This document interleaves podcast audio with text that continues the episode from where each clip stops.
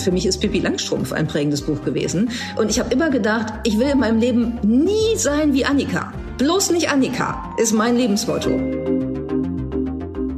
Das war Miriam Meckel. Sie ist CEO der ADA Learning GmbH. Sie war Chefredakteurin der Wirtschaftswoche, später die Herausgeberin und sie ist Professorin an der Universität St. Gallen. Ein bekanntes Gesicht in Deutschland, auch im Fernsehen. Und ich würde sagen, sie ist eine der Top-Vordenkerinnen, wenn es um Technologie, Digitalisierung und Bildung geht. Und von ihr wollten wir gerne wissen, welche Bücher sollen Astrid und ich einpacken, wenn wir jetzt bald in den Urlaub fahren? Welche Bücher lohnen sich für euch zu lesen? Kluge Bücher, inspirierende Bücher, lustige Bücher. Und wir, das sind Astrid Meyer, Chefredakteurin Xing News. Und Antonia Götz, Chefredakteurin des Harvard Business Manager. Und ich muss zugeben, liebe Astrid, in meiner Kurzbiografie auf unserer Website steht immer noch Antonia Götz liest Dutzende Managementbücher im Jahr. Ähm, das ist aufs vergangene Jahr nicht ganz so zugetroffen bei mir. Ja, ich glaube, du bist da nicht alleine. Ich habe letztens ähm, eine Studie gelesen, leider kriege ich jetzt nicht mehr ganz zusammen, wo genau das war und wer die ähm, erstellt hat, aber da kam ganz deutlich heraus, dass ähm, die Menschen während der Pandemie sehr viel mehr, also tatsächlich gestreamt haben. Ähm, von Büchern war da aber nie die Rede und ich finde das ein bisschen komisch, weil eigentlich ist so Lesen die älteste Kulturtechnik, die mir so einfällt, wenn es darum geht, sich weiterzubilden. Und ja, ich bin sehr gespannt, ähm, was das heutzutage eigentlich noch einen Menschen wie, wie Miriam bedeutet, tatsächlich das Lesen an sich. Hallo Miriam, schön, dass du da bist. Äh, die Hörerinnen und Hörer sehen uns nicht, aber ich sehe hinter dir eine Tapete, eine Zoom-Tapete mit einem Strand, mit einer Palme. Äh, wo bist du denn tatsächlich? Leider nicht äh, vor dieser Palme. Ich sitze in meinem Homeoffice an meinem Schreibtisch und schaue auf ein sehr trübes Wetter, was ähm, alle möglichen Voraussetzungen erfüllt. Tropen minus 20 Grad oder Anfang November, aber auf keinen Fall Sommer. Und deshalb habe ich gedacht, ich brauche irgendwas in meinem Hintergrund zumindest, um mich etwas aufzuheitern. Und geht's aber demnächst in, in den Urlaub oder bist du schon durch mit dem Urlaub? Nee, erstmal nicht. Also ich hoffe, dass im August ein bisschen Urlaub kommt oder wie man neudeutsch sagt, eine Workation. Eine Verbindung von einem Aufenthalt in meisten südlichen Gebieten, wo mindestens das Wetter schön ist und man dann eben, während man äh, zwölf Stunden Zoom-Calls am Tag macht, zumindest in die Sonne schauen kann. Nein, Spaß beiseite. Also ich hoffe schon, dass ich auch ein bisschen Urlaub da habe, aber ich werde versuchen, das ein bisschen zu kombinieren und dann vielleicht irgendwo, ja, einfach Richtung Süden zu fahren und äh, mich da, dort auch ein bisschen zu erholen. Klingt ja erstmal sehr gut. Ähm, ich bin immer überrascht, wenn Managerinnen und Manager ihre Leselisten teilen. Da stehen ja manchmal 20, 30 Bücher drauf. Wie viele schaffst du? Äh, wie viele Bücher schaffst du im Urlaub? Zu kaufen oder zu lesen? Beides vielleicht, wenn die Zahl sehr stark differiert. Also die differiert schon ziemlich. Ich würde sagen, ich kaufe ungefähr drei Bücher, von denen ich dann eins lese. Also ich kaufe wirklich sehr viele Bücher, digital, aber auch äh, noch ganz als physische Objekte. Manchmal auch beides, lustigerweise. Äh, es ist komplett irrational, aber ich mache das trotzdem. Und ich lese wirklich sehr regelmäßig, aber trotzdem ist es natürlich so, dass in den Hocharbeitszeiten dann die Zeit nicht so ist, dass ich jetzt da, weiß ich nicht, ähm, alle drei Tage einen Roman oder ein Sachbuch durchkloppen könnte. Ich lese aber dann oft tatsächlich von denen, die ich erstmal nur gekauft habe, später dann manchmal mit einer Jahresverzögerung oder so, ähm, die dann auch noch, weil ich habe das dann im Blick und habe auch immer so so ganz viele digitale Notizzettelchen, wo ich mir das alles aufschreibe und wo ich Themen sammle für Kolumnen und für Bücher und so weiter und dann kommen die immer wieder irgendwie in meine Denkpipeline und irgendwann lese ich es dann tatsächlich auch. Brauchst du denn so eine bestimmte innere Haltung oder Entspannungsgrad, um lesen zu können? Ja, ein bisschen schon. Also ich habe das lustigerweise gemerkt am Anfang der Pandemie letztes Jahr. Da habe ich gedacht, so wie ganz viele, glaube ich, sich komplett vertan haben in dem, was jetzt sich dann alles plötzlich ermöglichen würde, habe ich gedacht, ja super, also ich könnte jetzt mindestens mal ganz viel lesen oder sogar ein Buch schreiben und nichts von dem ist eingetreten, weil ich gemerkt habe, ich war so vor allem in den ersten Wochen, war ich so overwhelmed, so ähm, so überlagert von diesen ganzen Themen und auch was macht man damit journalistisch, wie müssen wir unser Business Model darauf ausrichten und so, dass ich überhaupt keine innere Ruhe hatte. Und Bücher kann ich dann nicht so gut lesen, vor allen Dingen keine Romane, weil du ja irgendwie in die in die Handlung reinkommen musst und du musst dich schon so ein bisschen darauf einlassen, dass du eigentlich Teil eines inneren Films wirst, wenn du so ein Buch liest. Und wenn der permanent unterbrochen wird, manchmal sogar für mehrere Tage, dann macht das keinen Spaß. Und es ist auch ehrlich gesagt ungerecht dem Buch gegenüber, weil man dem Buch keine Chance gibt, sich wirklich mit einem selbst zu entwickeln.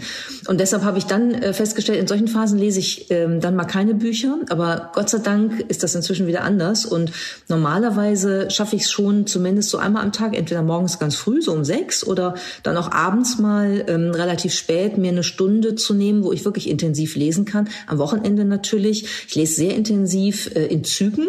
Weniger inzwischen auf Flügen, weil ich einfach selten auf welchen bin. Aber im Zug lesen ist super. Ich kann auch ganz gut lesen, wenn ich irgendwo am Flughafen oder in einer Wartehalle sitze oder so. Also wenn ich mich so in mich selber versenken kann. Außenrum ist mir eigentlich egal. Die innere Unruhe, wenn die da ist, dann ist es mit dem Lesen schwierig. Und wie liest du dann genau? Also liest du dann das ganze Buch von, von A bis Z oder bist du auch eher so ein Skimmer? Ähm, gute Frage. Ich glaube, das hat sich verändert in meinem Leben. Ich habe früher so äh, in preußischer äh, Ordnungswahnhaftigkeit äh, äh, gedacht, wenn ich ein Buch anfange, dann muss ich es auch zu Ende lesen. Inzwischen finde ich, ist das Quatsch, weil mein Leben ist irgendwie zu kurz für all die Bücher, die ich sowieso nicht lesen kann. Und deshalb möchte ich die, die ich lese, dann auch mit Genuss lesen. Und wenn ich also anfange, ein Buch zu lesen und das Gefühl habe, das ist irgendwie blöd äh, oder nicht äh, gut geschrieben oder es interessiert mich auch einfach nicht, dann höre ich auf, dann steige ich wieder aus. Wenn es mich aber interessiert, dann lese ich ähm, zum Teil manisch, dann kann ich auch Nächte durchlesen. Ähm, ich habe zum Beispiel, weiß ich noch, das von Yanaha Nagihara, A Little Life, diesen Riesenroman, ich glaube, der hat irgendwie 1500, äh, 1600 Seiten, den habe ich wirklich in drei Nächten gelesen, habe drei Nächte nicht, fast nicht geschlafen und heulend im Bett gesessen und dieses Buch gelesen, weil ich mich nicht von diesem Buch mehr trennen konnte. Und das ist natürlich, das ist irgendwie das absolute Optimum, was ein Buch erreichen kann, dass man so da reinfällt, dass man wirklich das Gefühl hat, ich, ich schaffe es nicht, mich da rauszuziehen. Ähm, und auch ansonsten würde ich sagen, lese ich schon konzentriert, wenn ich dann mich entschieden habe, das Buch zu lesen. Und dann auch ganz. Manisch ist irgendwie mein Stichwort. Deswegen lese ich nämlich Romane immer im Urlaub, weil ich auch in so einen Roman reinsinken muss und merke, das schaffe ich im Alltag nicht. Äh, wir haben dich ja um Buchtipps gebeten, äh, um Dinge, die wir noch in unseren Koffer packen können. Hättest du ein Buch, eine Empfehlung, die ich im Urlaub so richtig, wo ich mich rein versenken könnte?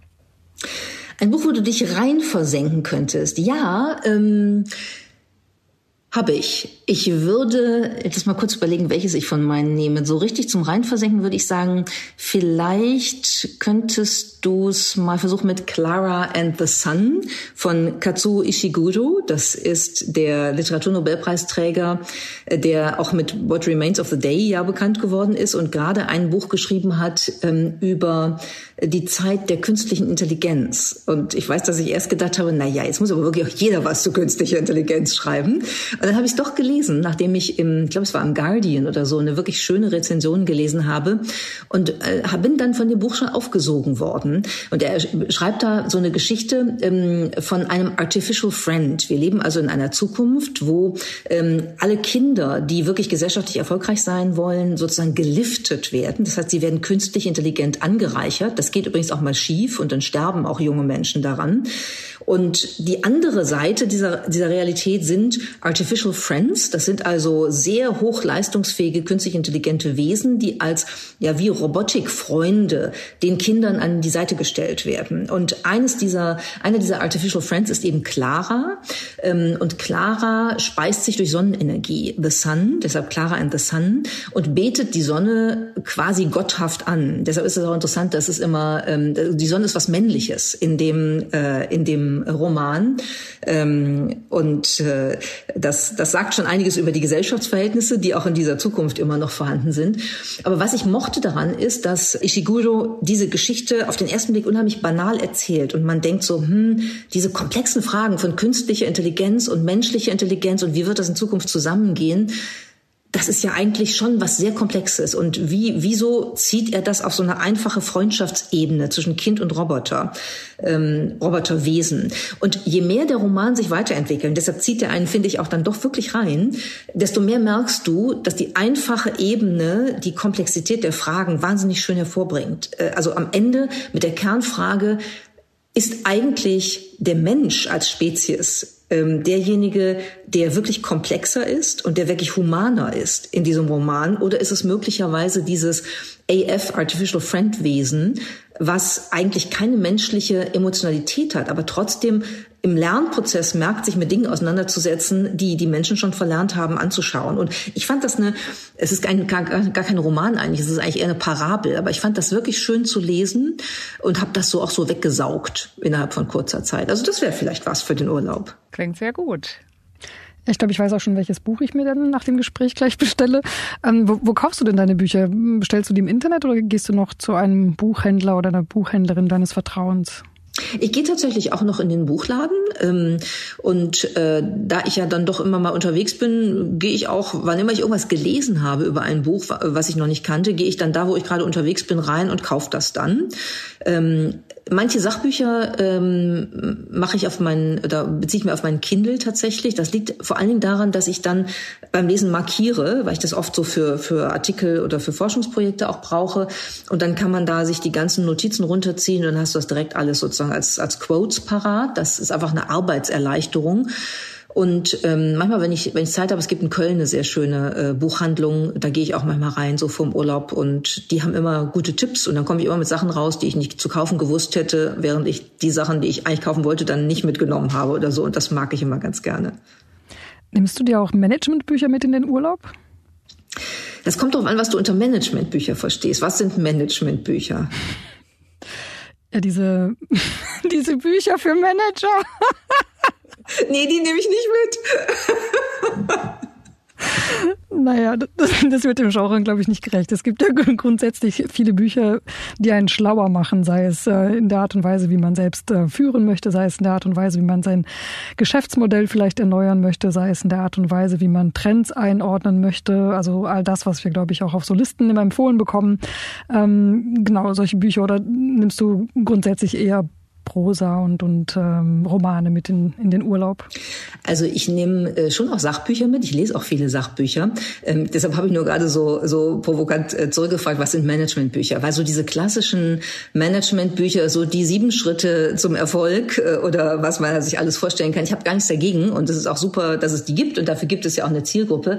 Aber das ist nichts, was ich als Buch lese. Da lese ich tatsächlich eine Zusammenfassung ähm, oder mal Get Abstract ähm, mit wenigen Ausnahmen. Ähm, äh, aber das sind dann eigentlich auch eher Bücher, die wirklich ein komplexes intellektuelles Problem aufbereiten, wo ich dann wirklich Freude habe, reinzutauchen. Also ein Buch, was ich letztes Jahr äh, zum Beispiel ähm, gelesen habe, auch im, im Blick auf die, ähm, auf die Pandemie, um mal mehr zu verstehen, ist The Rules of Contagion von ähm, Adam Kucharski.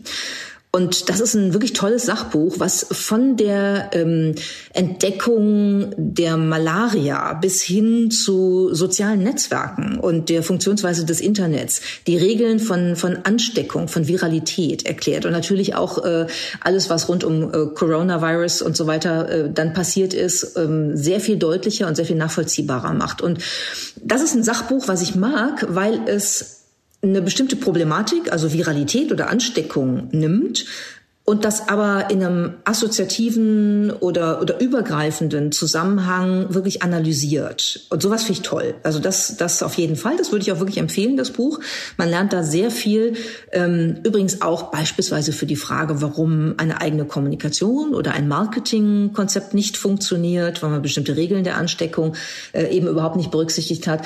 Und ich glaube grundsätzlich daran, dass man, dass man ähm, Regeln für den eigenen Erfolg oder für die eigene Entwicklung vielleicht gar nicht so oft aus ganz direkten Managementbüchern ableiten kann, sondern dass die Inspiration von assoziativem Denken, die daraus kommt, dass ich ein Sachbuch, ein Thema eines Sachbuchs oder vielleicht manchmal sogar einen Roman anwende auf das Problem, was ich habe und damit einen, einen viel breiteren ähm, Trichter mal aufmache, wo, wo wirklich neue Ideen reinkommen können und wo ich inspiriert werden kann, dass das halt viel besser funktioniert. Deshalb ähm, solche Sachbücher ja, so reine Managementbücher gucke ich mir an, lese ich manchmal auch quer, aber das gimme ich tatsächlich dann eher.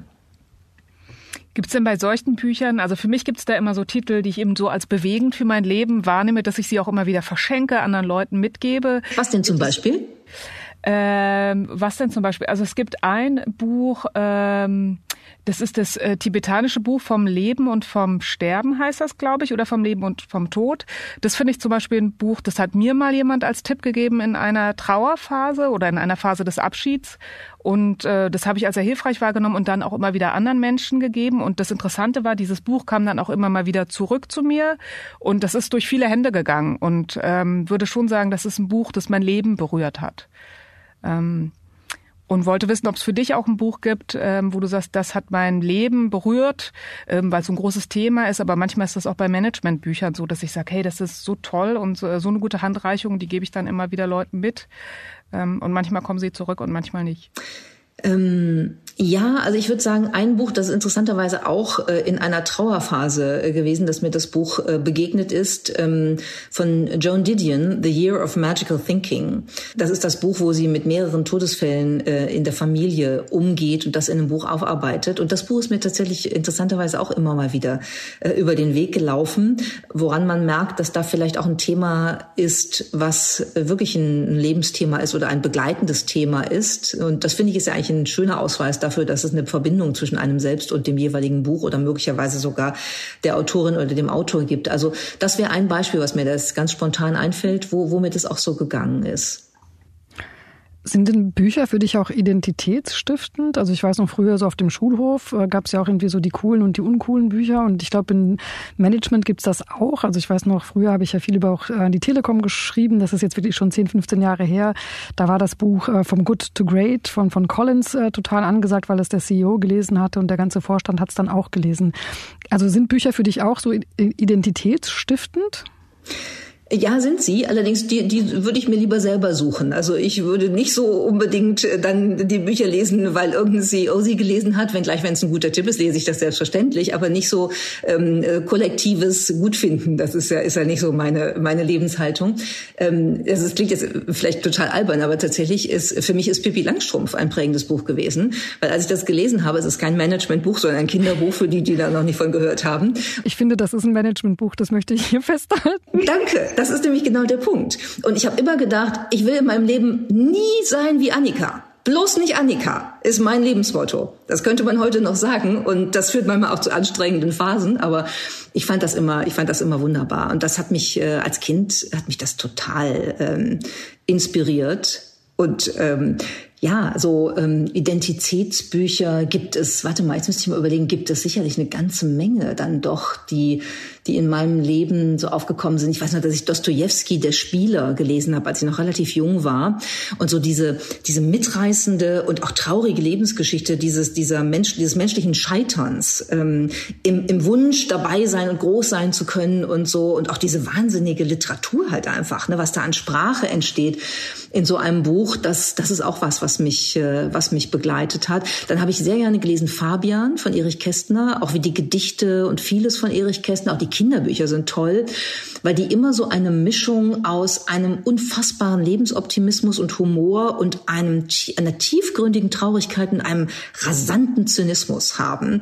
Ähm, also Fabian, der ja nun am Ende äh, dann eben auch äh, stirbt und zwar ähm, selbst gemacht, äh, ist, ist eine Lebensgeschichte, die eigentlich unheimlich traurig ist. Und trotzdem ist das eine, ein Zeitgemälde und es ist eine wahnsinnig toll entworfene Figur und so. Also da gibt es schon ein paar Sachen, die mich mein Leben lang begleitet haben, wo ich auch immer mal wieder reingeguckt habe.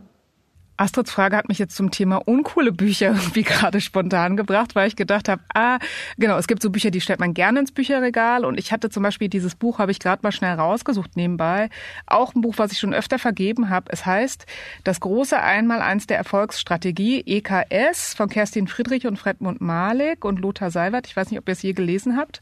Ähm, es sieht wahnsinnig bieder und langweilig aus, aber ich finde, äh, ich habe es vielen Selbstständigen zum Beispiel gegeben, so Leute, die äh, gerade anfangen mit dem Thema Strategie, da fand ich ganz gut.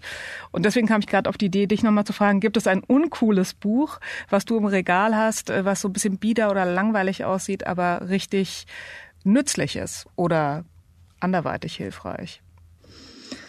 Ich glaube, ich habe gesagt wahrscheinlich ziemlich viele uncoole Bücher im Regal, weil ich so jemand bin, der ganz, ganz schlecht Bücher wegschmeißen kann. Ich nehme mir das, seit ich hier in meine Wohnung eingezogen bin, 2015 vor, endlich mal aufzuräumen. Es hat bis heute nicht geklappt. Ähm, wenn ich das tun würde, dann könnte ich dir eine ganze Liste schicken. Aber mir fällt jetzt gerade keins ein, weil irgendwie die uncoolen Bücher habe ich dann, glaube ich, auch nicht gelesen muss mich auch bei den Autoren nochmal hier entschuldigen. Also, das Buch sieht zwar nicht so gut aus, aber ich finde es sehr hilfreich und nützlich. Weil es ist ja kein uncooles Buch, dann ist es nur ein uncool aussehendes Buch. Vielleicht können wir ja. es so noch retten, ja. Ja, es ist ein uncool aussehendes Buch. Es könnte mal ein bisschen so ein Rebrush, aber der Inhalt ist top. Also Leute, die sich gerade selbstständig machen und sich erstmals mit Strategie äh, beschäftigen, mein Lesetipp. Hast du denn jetzt für den kommenden Urlaub ein Sachbuch auch eingesteckt? Ähm, ich habe noch gar nichts eingesteckt, weil der Urlaub äh, wird vor August nicht anfangen und im Moment denke ich an viele andere Dinge, die auf meiner To-Do-Liste sind. Ähm, aber ich habe ein Buch, was ich allen anderen empfehlen würde, einzustecken. Und das ist äh, von der von der New Yorker Autorin und Harvard-Professorin Jill Lepore. Ähm, das heißt If Then: uh, How the Simulmatics Corporation Invented the Future. Und das habe ich wirklich an einem Wochenende weggebinged äh, neulich. Ähm, das müsste, ich weiß gar nicht, ob es das auf Deutsch gibt, fällt mir gerade ein, aber ich vermute mal, dass das äh, der Fall ist. Das ist wirklich eine ganz tolle Geschichte von einer Company, der Simulmatics Corporation, die in den äh, 60er Jahren 1959 gegründet, mit dem Ziel angetreten ist, die Menschheit zu berechnen und damit also wunderbare Voraussagen machen zu können. Erst im politischen Bereich, dann im Marketingbereich, dann waren die in, in der Analyse und Vorhersage der Weiterentwicklung des Vietnamkriegs involviert, also wirklich auch in schwierige Themengebiete. Aber Jill Lepore, die, die immer großartig schreibt, wann immer was sie im New Yorker hat, äh, lese ich das auf jeden Fall. Die hat diese Geschichte erzählt, dass du wirklich, also du wirst da reingesogen. Es ist einfach wirklich romanartig geschrieben, wunderbar geschrieben. Und es ist eine Geschichte der gesamten Überlegung und der gesamten Konzeptualisierung, die wir heute mit der Frage von künstlicher Intelligenz, äh, Datenanalytik und äh, Zukunftsprognosen eigentlich auf dem Tisch haben. Und das alles hat 1959 mit dieser Company, die auch phasenweise sehr erfolgreich war, ökonomisch erfolgreich war, angefangen. Und, und Jill Lepore schafft das eben ganz toll, die ganzen heutigen Fragen eigentlich dahin zurückzubinden und zu führen, ähm, die in, in die Zeit, wo die Simulmatics Corporation sich damit auch beschäftigt hat, mit viel weniger Möglichkeiten comput, äh, computertechnisch und datentechnisch, aber die äh, diese Grandiosity, die, die war damals schon da. Wir wollen die Menschheit vorhersagen und wir wollen einfach äh, genau wissen, was passieren wird und daraus dann letztlich auch ein Geschäft machen. Und das fand ich ein richtig tolles Buch. Das würde ich also wirklich mit in Urlaub nehmen, wenn ich es nicht schon gelesen hätte. Klingt super. Du schreibst ja auch selbst Bücher. Ähm, wie ist es denn? Was macht mehr mit dir, wenn du selbst in so einem Thema arbeitest und ein Buch schreibst oder wenn du Bücher von anderen Menschen liest? Auch ich würde sagen, das macht beides ähm, viel mit mir, wenn das Thema wirklich bei mir ist. Und ich schreibe natürlich selber keine Bücher über Themen, die mich nicht interessieren. Insofern ist das dann gegeben. Äh, bei den Büchern, die ich lese, kann es mal besser und mal schlechter funktionieren das, was ich schön finde daran, ist, ich bin schon jemand, der so der so manchmal so ein bisschen nerdig äh, sein kann und auch so, äh, ich mag manchmal so in Rabbit Holes äh, zu, zu verschwinden. Und das machst du natürlich, wenn du ein Buch schreibst. Also meistens ist das ein Prozess von, von einem, ein Prozess von über einem Jahr, manchmal zwei, drei Jahren, wo ich mich mit einem Thema beschäftige. Mein letztes Buch zum, zum Brain Hacking, zur ähm, Verbindung von, von Gehirn und Internet, da habe ich bestimmt drei, vier Jahre alles mögliche recherchiert, Experimente gemacht, gesammelt und so. Und irgendwann ist dann der Punkt, wo ich denke, so jetzt, jetzt ist es Zeit, jetzt möchte möchtest das mal alles runterschreiben und dann tue ich das halt. Und das finde ich super, weil du halt einen echten Deep Dive machst in ein Themengebiet, was du dann auch verstanden hast. Also da kann man dann auch nicht so schnell mir irgendwas erzählen. Da weiß ich dann wirklich, was los ist. Und das macht einmal unheimlich Freude, weil ich einfach schön finde, so, so, so Themen zu erobern. Und zum anderen ist das natürlich auch für mein gesamtes Berufsfeld, äh, ob es in der Forschung oder bei ADA ist, äh, für unsere Weiterbildungsangebote ist das sehr, sehr hilfreich, weil ähm, dann hast du ein ein Riesenasset. Ne? Du kannst da ganz viel mitmachen, du kannst dich auf dich verlassen in dem, was du zu solchen, äh, solchen Themenfeldern dann machst. Und das mag ich auch sehr. Arbeitest du aktuell denn an einem neuen Buch? Äh, gedanklich ja, ähm, konkret noch nicht. Ich habe ein ein Buch oder vielleicht wird es auch ein Büchlein eher, es muss ja auch nicht immer 300 Seiten oder mehr sein, ähm, über einen gesellschaftliches Konzept, was ich gerne mal in Frage stellen möchte. Und ich könnte mir vorstellen, wenn es mir gelingt, im August wirklich für eine Weile wegzufahren, dass ich das da mal in Angriff nehme und dann vielleicht auch in einem Rutsch runterschreibe, weil da habe ich tatsächlich sehr viel drüber nachgedacht, da habe ich sehr viel zu gesammelt. Es ist jetzt einfach mal der Moment, wo dann jeden Tag mal so zwei, drei Stündchen in die Tasten gehauen werden muss. Und um welches gesellschaftliche Konzept handelt es sich da? Astrid, kannst du mal deine journalistische Ader ausschalten? Nein, okay, ich kann das sagen. Es handelt sich um das gesellschaftliche Konzept der Normalität. Das hört sich spannend an. Mehr sage ich dazu jetzt nicht. Klasse. Gibt es denn auch Bücher, von denen du dir wünschst, sie gelesen zu haben? Oh, eine Menge äh, Bücher wünsche ich mir gelesen zu haben. Also es gibt eine ganze Reihe von Sachbüchern äh, im KI-Bereich, wo ich tatsächlich, die ich alle hier gestapelt liegen habe und ähm, die ich zumindest auszugsweise mal lesen möchte. Ähm, das kommt so sukzessive immer mal so in der Sommerphase oder äh, über Weihnachten. Ähm, ansonsten, nö, ich, ich sammle eigentlich immer alles, was mir so über den Weg läuft und dann stapel ich das äh, in meiner Wohnung oder virtuell in meinem Kindle und ähm, irgendwann, irgendwann lese ich es dann. Also bis ich gestorben bin. Dann hat, irgendwann hat man im Leben die Situation, wo man weiß, ab jetzt sind alle Bücher, die ich gekauft habe, leider umsonst oder für die Nachfahren. Das passiert dann. Astrid und ich, wir sprechen ja in diesem Podcast viel über Teamführung, Selbstführung, Themen wie Motivation. Ähm, hast du da noch einen Tipp in dem Bereich? Ein tolles Buch über Leadership? Also ich glaube, alles, was ähm, rund um das Thema Klarheit, Empathie und Vermittlungsfähigkeit äh, sich dreht, ohne dass ich das jetzt in einem Buch speziell äh, zusammenfassen könnte, ist etwas, äh, was man heute lesen sollte. Und ich finde, also es gab ja mal so einen Trend, ich weiß gar nicht, ob der jetzt inzwischen wieder vorbei ist, ich habe es dann irgendwann nicht verfolgt, äh, wo man immer mit so Antithesen ähm, äh, wieder versuchen wollte, Aufmerksamkeit zu erzeugen, dass der wahre äh, Leader dann doch nicht empathisch sein muss und dass der wahre Leader egoistisch oder gar egozentrisch sein muss. Klammer auf, die meisten sind es, glaube ich, auch, Klammer zu. Ähm, das kann man sicher als Buch gut verkaufen. Ich glaube tatsächlich daran, dass man ähm, am besten unterwegs ist, wenn man versucht, äh, das Team in der Wertschätzung aller Beiträge, die alle einbringen in ihrer Unterschiedlichkeit ähm, anzunehmen, das zurückzuspiegeln, äh, das zu motivieren und das gut koordinieren zu können, allerdings mit einer Zielvorgabe, die für alle klar ist. Ansonsten wird es dann irgendwann kuddelmuddel und schwierig. Aber ein Buch dafür ähm, habe ich jetzt nicht. Ich glaube so, ähm, ich glaube, die, die menschliche Psychologie ist insgesamt natürlich was, äh, was uns wirklich hilft, äh, wenn wir ein bisschen was davon verstehen. Also äh, es ist sicher gut, mal ein Buch über Narzissmus gelesen zu haben, wenn man im weiteren Sinne mit dem Thema Führung zu tun hat. Ich glaube, ähm, Thinking Fast and Slow von Kahnemann ist sicherlich hilfreich gelesen zu haben, wenn man in einer Führungsrolle ist. Ähm, das sind alles, das sind alles Themenfelder, die da reinspielen. Aber ich wüsste nicht, dass es ein Buch dazu gibt. Die Leute wollen jetzt bestimmt wissen, wie wir sein neues Buch Neues finden, aber ich habe es noch nicht gelesen. Es hat auch irgendwie ist nicht so gut besprochen worden, deswegen war ich noch uneins. Das ist das ist eine äh, schöne Frage, weil ich habe über Neues nachgedacht, ähm, ob das ob das auch ein Buchtipp ist und ich habe mich dagegen entschieden.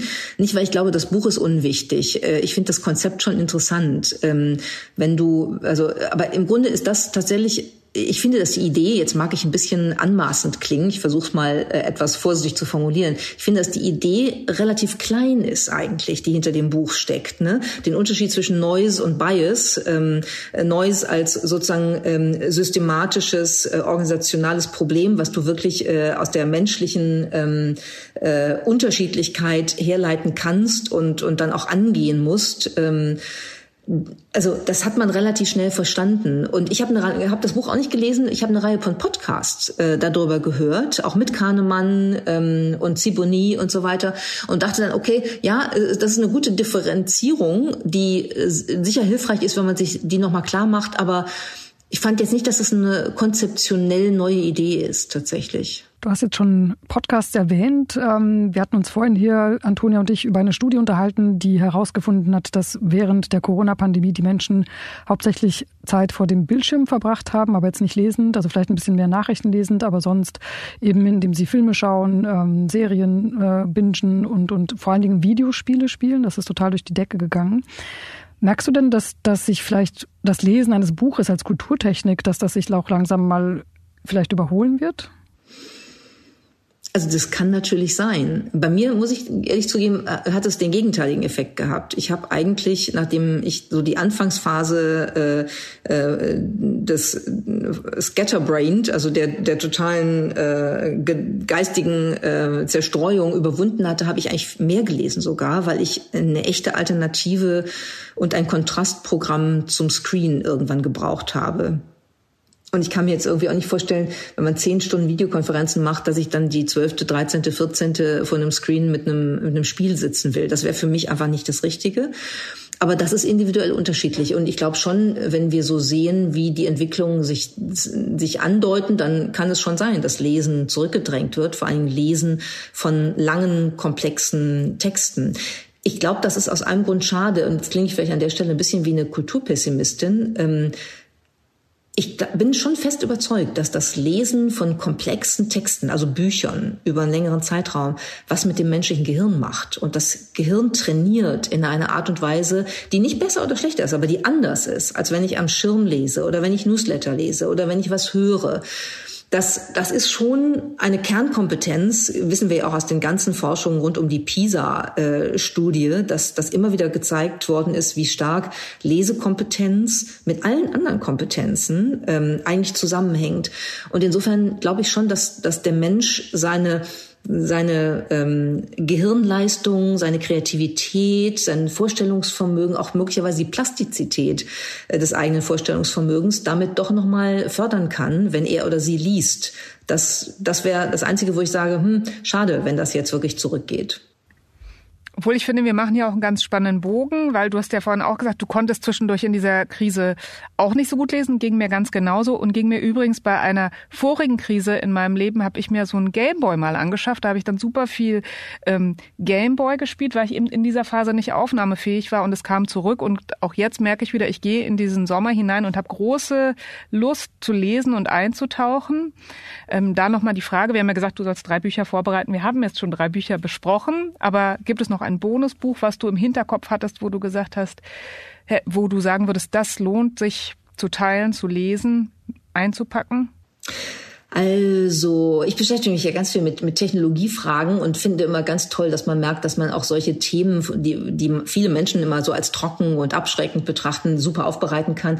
Ähm, was richtig toll zum Lesen, also wenn du nicht Clara and the Sun mitnehmen willst, was du unbedingt mitnehmen solltest, dann solltest du auf jeden Fall ähm, Machines Like Me von Ian McEwan mitnehmen. Das ist nämlich ein Buch aus dem Jahr 2019 über die ersten humanoiden Roboter, Adam and Eve, die Menschen gleich ähm, mit uns zusammenleben können, mit denen wir essen, ausgehen, tanzen und Sex haben können. Und diesen Roman fand ich mega. Also der ist, der ist wirklich toll geschrieben auch. Und auch da gibt es eine Menge Konzepte drin, wo ich, wo man ganz viel versteht zu den Fragen unserer Zeit, was Technologie, Robotik und so weiter angeht, ähm, bis hin zur Frage, dass man eben auf Roboter oder äh, Dildos auf zwei Beinen, wie der männliche Roboter äh, im Roman selber bezeichnet wird vom Autor, eifersüchtig werden kann. Und da kommen natürlich sehr interessante Komponenten raus, die unsere Gegenwart und Zukunft auch noch begleiten werden. Also das, das könnte ich empfehlen. Und als Sachbuch zu diesem Technologiebereich ähm, von äh, Anna Wiener, Uncanny Valley, ähm, die Autorin, die jetzt auch für den New Yorker schreibt und die in ihren Anfangsberufsjahren im Silicon Valley bei verschiedenen Startups unterwegs war. Es gibt dazu übrigens ein lustiges Glossar zu diesem Buch, wo ähm, jede Firma, die sie anonymisiert hat, dann zurückübersetzt wird, damit man weiß, wo sie war. Sie war unter anderem bei GitHub und so weiter. Und da lernt man sehr viel über Silicon Valley, auch zum Teil sehr lustig geschrieben. Also das ist was, was man auch mal am Pool lesen kann, ähm, wenn man sich für diese Szene, für diese Startup-Szene und diese Tech-Szene interessiert. Und man lernt aber auch, wie sexistisch, wie ähm, narzisstisch, wie überschwänglich das alles ist und warum manches genauso schiefgegangen ist, wie wir es heute jetzt erleben. Und das fand ich ein, ein, auch ein schönes Buch, kann man so mal weglesen. Mehr habe ich jetzt nicht. Äh, das ist schon eine ganze Menge und Astrid und ich, wir wollen ja nicht nur absaugen. Wir haben gedacht, wir haben auch noch jeweils ein Buch mitgebracht, aber wahrscheinlich kennst du sie schon. Ähm, ich habe The Art of Gathering mitgebracht von Priya Parker. Oh, wunderbar. Ähm, habe ich selbst empfohlen bekommen und fand das auch äh, wirklich ein wundervolles Buch, weil ich finde, Meetings, das ist ja für viele von uns äh, auch ein, also ein gutes Thema, aber auch ein Horrorthema. Also wenn, ja, wir könnten wahrscheinlich eine ganze Folge mal darüber machen, die grausamsten Meetings und Events unseres Lebens. Und ich finde, dieses Buch ist so toll, ähm, eben damit mal achtsam umzugehen und zu überlegen, warum mache ich ein Meeting, warum lade ich ein, was ist der Sinn hinter dem Ganzen und äh, das so strukturiert durchzuführen. Also ich fand es ganz toll. Astrid, du hast aber auch noch ein Buch mit. Genau, ich habe noch ein Buch mitgebracht. Das liegt hier, aber ich ähm, möchte es, glaube ich, dann doch nicht vorstellen. Mir ist noch mal ein anderes eingefallen, das ich nicht eingepackt habe, weil ich es nicht gefunden habe auf dem Weg hierher. Und zwar, das habe ich tatsächlich auch während der Pandemie gelesen von Olga Kazan. Sie ist auch äh, ähm, Autorin und, und äh, Journalistin aus den USA. Sie hat ein Buch geschrieben, das heißt Weird, The Power of Being, Being an Outsider in Insider's World. Und ich fand, das war für mich nochmal ein total erhellendes Buch, wie begrenzt wir eigentlich sind, wenn wir uns Leute anschauen und daraus dann ableiten, was sie für Fähigkeiten wohl mitbringen oder nicht. Also sie hat dann ganz viele Leute begleitet, die wirklich äh, ja anders sind und Outsider, sei es weil sie wie sie ähm, Immigrantin ist, also die Familie kam aus Russland nach Texas in die Provinz, oder aber auch einen, einen kleinwüchsigen Chirurgen, der ein Top-Chirurg ist. Aber ihr könnt euch ja alle vorstellen, wie ähm, schwer er es hatte, überhaupt in dem Beruf ähm, Fuß zu fassen. Oder ein Bürgermeister auch in Texas, ähm, der sich dann ja entschieden hat, sein Geschlecht äh, zu, zu ändern oder und was der für für oder sie dann für für Schwierigkeiten hatte, überhaupt dann für sich Politik zu machen, aber auch fast gewonnen hätte. Und das sind ganz klasse Porträts, die auch nochmal zeigen, wie viel Kraft tatsächlich in diesem Anderssein liegen, in diesem Weird-Sein. Ähm, das kann ich auch sehr, sehr empfehlen an dieser Stelle. Miriam, vielen, vielen Dank, dass du dabei gewesen bist. Ich glaube, also ich werde mir jetzt auf alle Fälle viele Bücher für den Urlaub kaufen, die du gerade angesprochen hast. Ähm, es war ein Vergnügen. Weird werde ich mir kaufen, um es nochmal zu lesen für mein Normalitätsprojekt. Das klingt so, als könnte es sehr gut passen. Danke euch beiden. Vielen Dank. Tschüss. Ja, jetzt ist für mich endlich ein Geheimnis gelüftet ähm, oder ich muss auch ein Geheimnis lüften. Also Miriam war früher meine Chefin und ich habe mich immer sehr, also nicht gewundert, sondern ich war immer beeindruckt, wie viele Bücher sie tatsächlich liest und ich habe mich immer geschafft, wie sie das äh, gefragt, wie sie das bei dem Pensum schafft und jetzt ähm, ja, wenn sie morgens und abends tatsächlich sich fast schon eine Stunde blockt, um zu lesen, dann erklärt das für mich einiges. So schafft sie diesen Bücherkonsum. Ja, und ich habe tatsächlich äh, spannende Bücher äh, mitgenommen, die ich gleich bei meinem Buchladen um die Ecke bestellen und mit in den Urlaub nehmen werde. Ich fahre nämlich bald nach Sylt in den Urlaub und Astrid fährt auch nochmal weg. Eine kurze Sommerpause und hören uns dann wieder am 24. August. Und wir hoffen natürlich, ihr seid dann gleich wieder am Start. Und natürlich werden wir alle Bücher, die hier erwähnt wurden, von Miriam und auch von uns in die Shownotes packen. Da könnt ihr dann alles nochmal nachlesen und hoffentlich viel Inspiration finden, auch für eure Urlaubslektüre. Ja, viel Spaß dabei und schönen Sommer. Bis bald. Genau, diesmal ohne Hausaufgaben. Schönen Sommer.